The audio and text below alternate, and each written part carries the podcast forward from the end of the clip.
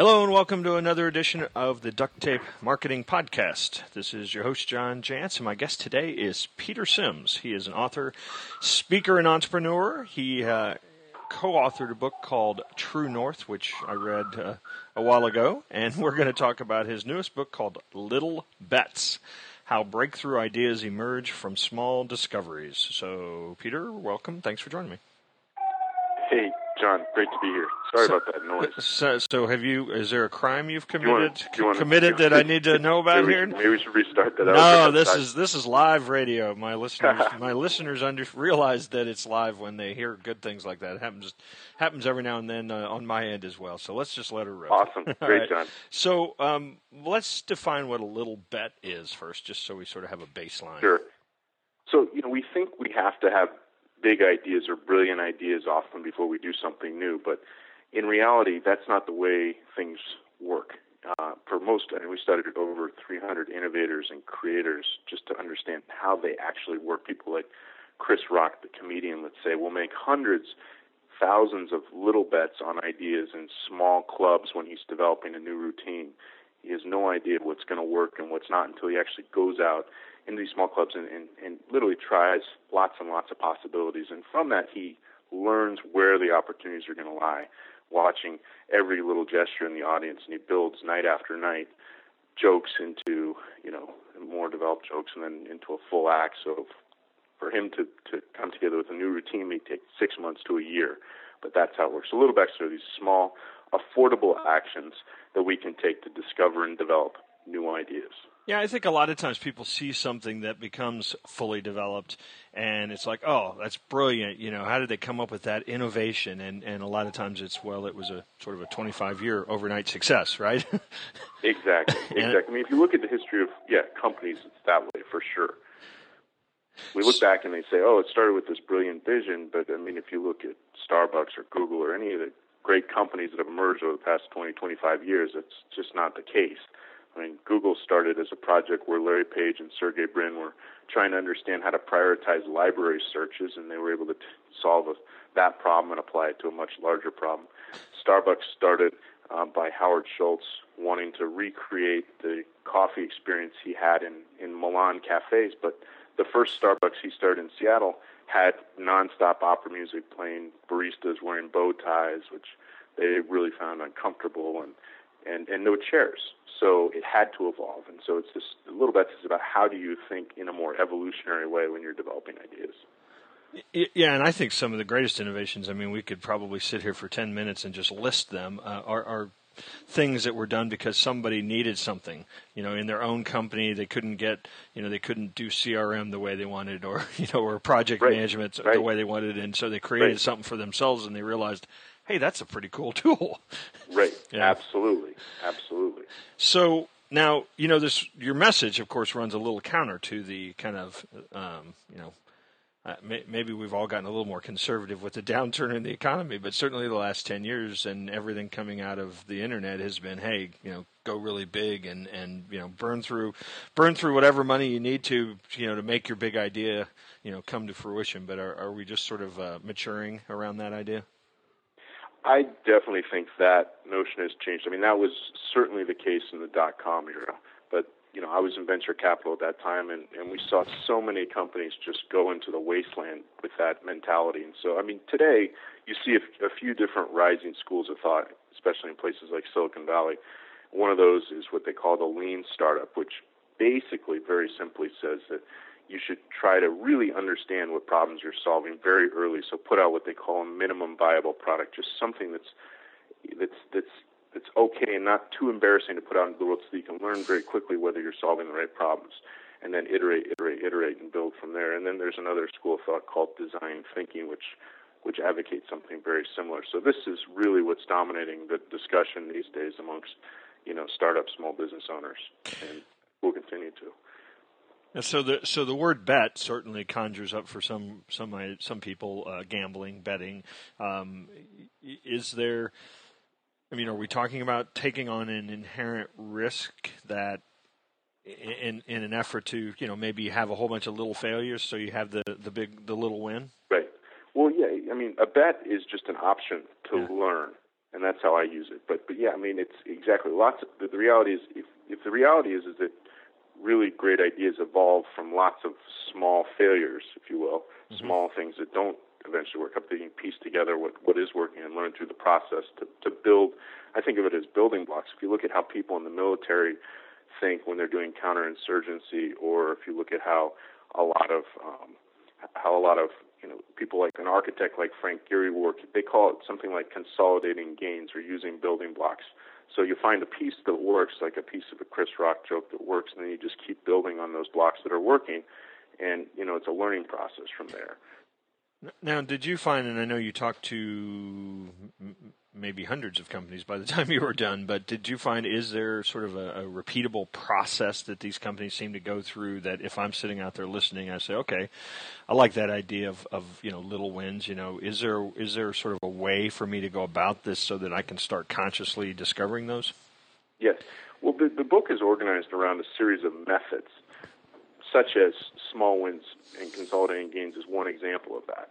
Um, another example of that would be just the ability to do prototyping. Mm. Um, you know, the ability to take really low risk, uh, low resolution ideas and put them, say, on a piece of paper that you bounce off of your colleagues or, or, or your customers who you trust to very early in the process understand whether you're going down the right path. Procter and Gamble has has really tried to gravitate towards using more inexpensive, low risk prototyping, making things out of cardboard or duct tape, literally at first, and and see what see what works before before going too far down a path. Because if we if we work to develop a perfect idea, then we're going to be very emotionally attached to it, and so that's going to create its own set of problems. But then even more, customers aren't going to feel like they can provide input into the into the process of of that next idea, product, service, what have you.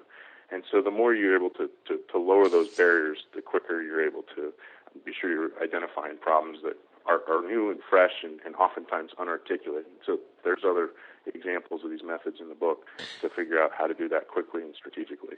Well, and I and I think that for certainly small companies have discovered this, but I mean, you mentioned Procter Gamble. Even the largest companies have probably discovered this. The internet has really sort of enabled that. Hey, let's let's put the prototype out to eight customers, you know, and not tell anybody else about it, and and see what happens. And, and I think that yeah, the, the, tools have really come along recently that that so have really allowed to that. to do that. Yeah, exactly. And, and every company can can use that as you know as an advantage.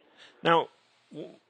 I'm sort of torn, and I'm sure some listeners might be too, hearing this, uh, because you know there certainly is a school of thought in business that that some of what we're talking about is something that you might do, say, in a strategic plan or in a strategic planning exercise, uh, you know, once a year. I mean, can you plan out sort of a series of these little bets with the idea that, that they'll turn into one big bet, or is, is that the wrong way to approach this? You know, this this book is not about strategic planning. It's about getting out in the world to do things to discover what to do. It's it's sort of the opposite of planning. And and so that the point is is that if the best ideas and insights are going to be out in the world, don't spend time in the office. One of the chapters is dedicated to this this to this reality that the best ideas and insights are out in the world. So get out of your office. Yeah, um, is a really important principle that, that all these types of folks we interviewed talked about. And and and so no, it's it's really just it's it's about it's about kind of being able to think differently. We all know how to solve known problems pretty well. We all know how to mm-hmm. think when we, we have knowledge. But but how do you create knowledge? How do you actually get out in the world and create knowledge? And that's what this book is about. Yeah, and I think that that also brings up another great point. I, I think some companies probably struggle from as you said, if if we know the customer has this problem, we can try to you know gather some resources to address it. But a lot of times, the biggest innovations come about in discovering something that we you know a problem we didn't know they had. You know, right. or, an articulated um, problem. Yeah, yeah. And, and I think that in many cases, that's probably what particularly small companies struggle with the most. I mean, how do you? I mean, I, I, think what you're what you're advocating is you don't know what those are, and there's no sense trying right. to figure them out necessarily. Go out right. and throw some stuff out there and, and see uh, see what sort of resonates.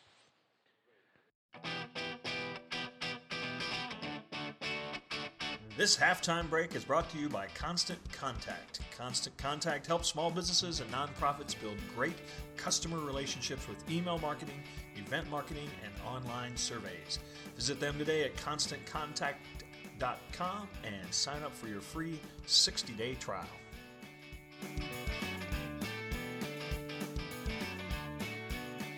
Right. I mean, when when Frank Gehry, I mean Frank Gehry, the architect, right. designed Disney Hall, when he starts a new building, he literally just begins by crumbling up pieces of paper or cardboard and you know literally using things like duct tape, and then he goes out to his clients and he puts them in front of his clients and says, "Listen, this is just a very early prototype, very early version. I just want to see if we're kind of headed down the right path here." And and from that process, he'll he'll be able to understand some of their needs. Like in the case of Disney Hall, they were, he was able to understand the importance of acoustics to the the symphony. And you know, he wouldn't have known that going into the process. But the more he's able to get out there and really just immerse with his his audience, the the the more that those types of insights come out. And there's a whole bunch of research that shows how this using these kind of anthropological techniques can help to identify those unarticulated needs. So I think it's something any of us can do. It's just we never learn how to work and think like this in, in school, straight through business school, which is a puzzle to me. And I think that's going to change. Well, yeah, good luck on that one. Um, it's, it so, is Yeah, no, I think it is, but I think, boy, there's certainly a lot of forces that seem uh, um, seem destined to, to, to not allow any any change in things like curriculum. I mean, I still talk to a lot of um, college and and uh, graduate uh, marketing folks, and you know, they're still teaching some stuff that was you know 50 years ago. Yeah, uh, for sure. You know, another uh, challenge I suspect um, that that that maybe doesn't seem quite as obvious, and and and I do want to talk about some of the folks that you interviewed and some of the sort of case studies uh, that yep. you came up with. But but I imagine for some people, you know, it's not enough to just create these. I, I, in fact, I run across companies all the time that are creating these innovations, these little bets and these little wins. They just don't recognize them uh, they you know they don't realize the opportunity that they might be sitting on because they you know think everybody in their industry does it that way or something. And and I I sometimes think that there's sort of two parts to that. It's one is getting people to do this testing, but then the other is getting them to you know to understand when they're sitting on a, a real opportunity. And and I I wonder if uh, if your research sort of turned up any any of that kind of A and B sort of uh, parts of the equation. The you know, Jeff Bezos, I think, and Amazon do a very good job of making little bets and then and then developing those little bets to see what's going to work. I mean, to your point about people solving problems internally that they can then take broader. I mean, that's that's how Amazon was able to get its Amazon Web Services, all these back-end services, off the ground as small bets. And you know, the way they approach it, in the way Bezos thinks about it, is if we think if we're excited about this bet, if we're excited about uh, some some idea that we've been exploring. If we think it can become at least a ten million dollar business, that's our threshold. If we're excited about it, and it can be. We can see it at least getting to maybe ten million in revenue. Then let's put some of our best people on it, and and see where it can go. So the the, the senior team, the S team at, at Amazon, is very involved in that process, and constantly kind of weeding out and deciding what bets to double down on. So I think it takes that type of leadership to be able to, to do this effectively, to be able to do anything effectively as, as a business. Um, so there's very, very, very, very high amount of involvement from the S team at Amazon. Yeah, and I and I guess if you're going to do this intentionally, right, as as a strategy uh, to to make these small bets, and certainly um, some some way to measure and analyze them yeah. Uh, yeah, has to be part of that. Yeah. It's, not critical. I mean, yeah. part of the part of the idea of a small bet is you have to decide up front what you can afford to lose and and you also have to decide what your constraints are, what your time, budget, you know, all these different constraints are, so you can measure against those parameters how you're doing over time. Yeah, and, and and I guess I mean that's really a great point because there certainly are so many not so many, but a portion of people that would listen to this and think, okay, I just need to be trying a whole bunch of new stuff, um, and and obviously that can take you, you know that that sort of approach can can uh, lead to taking your eye off the ball of the stuff that is actually making you money. Right, exactly, yeah. and it's not strategic. So yeah, and so that's part of the point of these chapters is to provide, you know, a way of thinking about this in a strategic way. So I'm talking to Peter Sims, author of Little Bets: How Breakthrough Ideas Emerge from Small Discoveries. And uh, Peter, I wonder if you could share a couple, uh, maybe ideas of some of the companies that that you found that that do this process very well, and and again, I know you've mentioned a few of them, but uh, but maybe even particularly those that, that if somebody's listening and could say, "I'll go study what they're doing to to kind of learn from them." Yeah, I think the companies that are the best at this are uh, are Amazon um, and Pixar. Pixar is a company that you know started off as a hardware company, so just a kind of example of how they think about small bets it began, you know, in the mid '80s, a hardware company. Steve Jobs bought Pixar and really expected it to be a hardware company, but mm. the people there were making small bets on making short films, you know, one to two minute films to really learn how to tell stories and, and do the technology behind filmmaking. And then that that has extended today, so they do just reams and reams of, of small bets uh, with each film. I mean, they they literally develop each film through a similar approach as, as the one Chris Rock uses, except they show their their material internally uh, before they before they develop the next stage of, of the of the project. And so just just creating that kind of mindset though, that experimental mindset runs deep at Pixar and, and, and Apple as well. I mean Apple has a design culture in its DNA and so those are those are all companies that do this very well. And, you know, to learn more about companies, uh, you know, they're featured in, in the book for one, and then I have a whole bunch of of in the back of the book. I have a whole bunch of resources and extended, uh, you know, bibliography of, of places to go for further research and reading. I mean, the book is packed with a lot of research, and you know, people can go to the back of the book and find out more about some of those companies. Yeah, and, and it's interesting. I do a lot of uh, teaching. You know, a lot of companies are very tactical, and especially in their marketing, and they want to know, you know, what's right. the new thing I need to do. And I, I do a lot of teaching about developing strategy, marketing strategy first that that you can then use to to kind of fuel what's the right tactic. Um, and and I think right. that uh, you know that might be an, um, a safer way, if you will, or or certainly a very tried and true way to start looking at some of these little bets is you know is there something we can do that, that certainly would already support our you know, right. our already stated objectives yep. or or exactly. positioning or or marketing strategy and I, I think yep. that might be one way to, to kind of start getting started if you're trying to because I think a lot of times uh, business owners and marketers, you know, look at this, look at ideas, new ideas, and and they can sort of get overwhelmed because you know you could take this idea and say, okay, let's look at every aspect of our company, and um, you know that might actually lead to to doing nothing. right. Well, this is very simple. I mean, that's why it's a little bet. It's just anybody can make a little bet. Anybody can scribble like you know when I began this book project.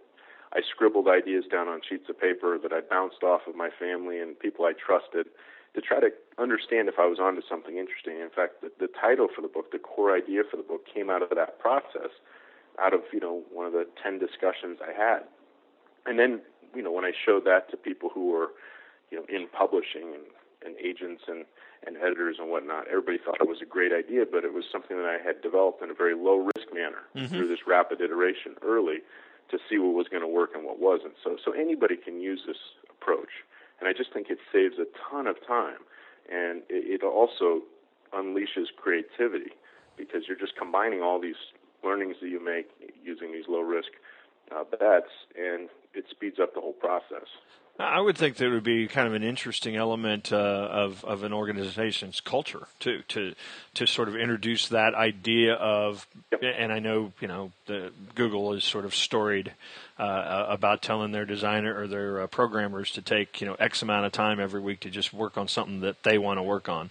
Um, sure, and, or 3M. Yeah, yeah. And, and, I think that, that you probably could install that as, as a bit of a culture, as uh, get everybody, uh, sug- you know, it, the old the old suggestion box, you know, becomes uh, the, right. this idea of little bets. Toyota does that very well, and, and Procter and Gamble is, is that's exactly what Procter and Gamble is doing is moving towards more of a small bet culture. Exactly. Yeah, yeah, and I think that I think that, that that sort of dovetails with this whole idea of a lot of a lot of the really big companies are trying to find ways to act small, smaller right. in general. Yeah, exactly. Uh, and, and, because I think they've, you know, the internet particularly uh, sort of made them vulnerable to this kind of you know turning the big giant ship um, yes. uh, uh, approach, and a lot of small companies are you know kind of ate ate their lunch in, in certain categories. Uh, for example, one one of my favorite stories, Method, um, which uh, is a household, you know, cleaning products Yeah, company. sure. Uh, you know, really kind of. I know I know methods so for sure. Kind of kind of stole the the green cleaning uh, uh, market right out of you know underneath Procter and Gamble's uh, nose, frankly. Yep. Um, and Yep. so Absolutely. you know, certainly, certainly, uh, um, I'm sure small co- or large companies are trying to trying to react to that and get a little more nimble. Um, well, Peter, thanks so much for joining us. And uh, on top of all the places people can buy the book, do you, do you have a site dedicated to the book where people might find out more, or or at least find out more about what you're doing in your your uh, other work? Sure, it's it's just www.petersims s i m s uh, and there's a there's a link to a free uh, excerpt of the book there on the site, and lots of other articles and resources. So yeah, absolutely. No, thanks so much for having me, John. You, Really you bet. All right, take care, Peter, and maybe we'll we'll see you out there uh, um, talking to small businesses about strategy someday. Absolutely. All right, Thank you, John. Take care.